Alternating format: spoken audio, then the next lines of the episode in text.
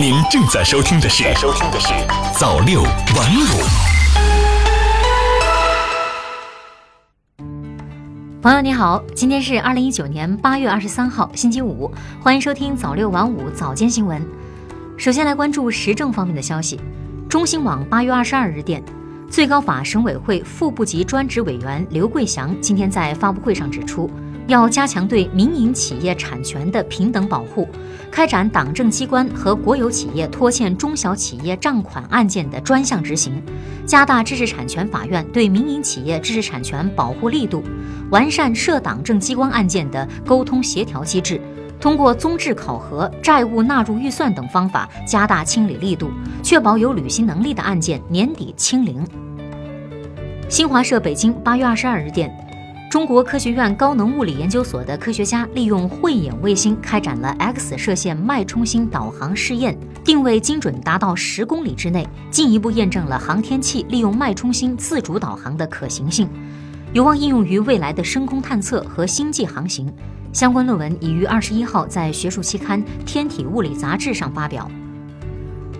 药品质量出了问题，已经吃了药的消费者该找谁维权呢？二十二号提请全国人大常委会审议的《药品管理法》修订草案拟明确药品质量首负责任制，即谁先接到受害者赔偿请求，谁先行赔付，先行赔付之后可以再依法追偿。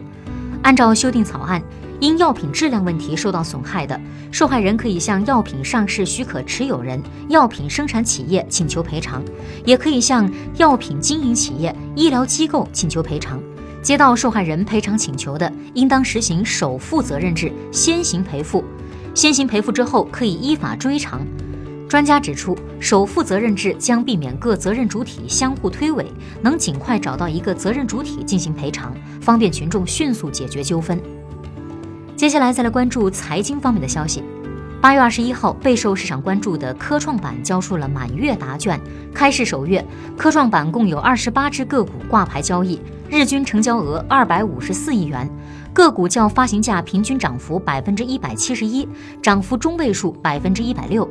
市场人士普遍认为，科创板首月交易平稳有序，涨跌停制度改革等起到预期效果，为后续市场建设打下了良好的基础。随着新股供应逐步增加，市场各方对交易制度更加熟悉，未来科创板交投有望更加活跃，投资也更加理性。新华社银川八月二十二日电，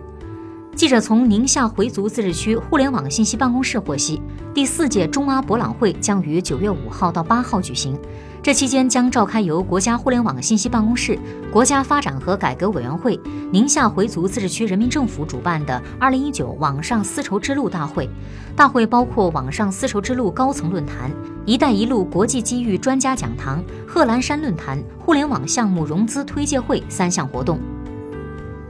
新华网北京八月二十二日电，由中央宣传部、中央和国家机关工委、中央军委政治工作部、北京市委联合主办，人民网、新华网、央视网承办的庆祝中华人民共和国成立七十周年系列论坛第二场于八月二十二日上午举行。小米集团创始人雷军在现场回答网友提问时表示，小米第一款五 G 手机是今年五月在欧洲首发，第二款准备即将在国内首发。雷军认为，五 G 对智能手机企业来说是一次重大的机遇。三年前，小米就开始准备各种五 G 技术的预言。他表示，现在五 G 才刚刚开始拉开序幕，明年第二季度开始，五 G 网络的铺设和五 G 终端普及将大规模到来。下面再来关注体育方面的消息。新华社河北香河八月二十二日电。中国足球协会第十一届会员大会二十二号在此间召开。经过选举，陈戌源当选中国足协主席，杜兆才、高洪波、孙文当选副主席。陈戌源曾担任上海国际港务集团股份有限公司党委书记、董事长。在其任职期间，上海上港队于二零一八年夺得中超联赛冠军。今年五月份，中国足协召开执委会扩大会，宣布成立中国足协换届筹备组，陈戌源担任筹备组组长。最后再来关注国际方面的消息。中新网八月二十二日电，据中央社报道，日本新干线一辆列车二十一号以时速约二百八十公里行驶时，发生车门无预警开启约四十秒的情况。驾驶员察觉后紧急停车，所幸无人员受伤。事后调查发现，清洁人员误将车门开关转成手动，忘记归位，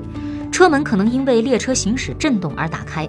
报道称，当地时间二十一号上午十点十五分左右，这列新干线列车行驶在仙台站到白石藏王站区间时，因为第九节车厢车门突然无预警开启，造成列车紧急停车。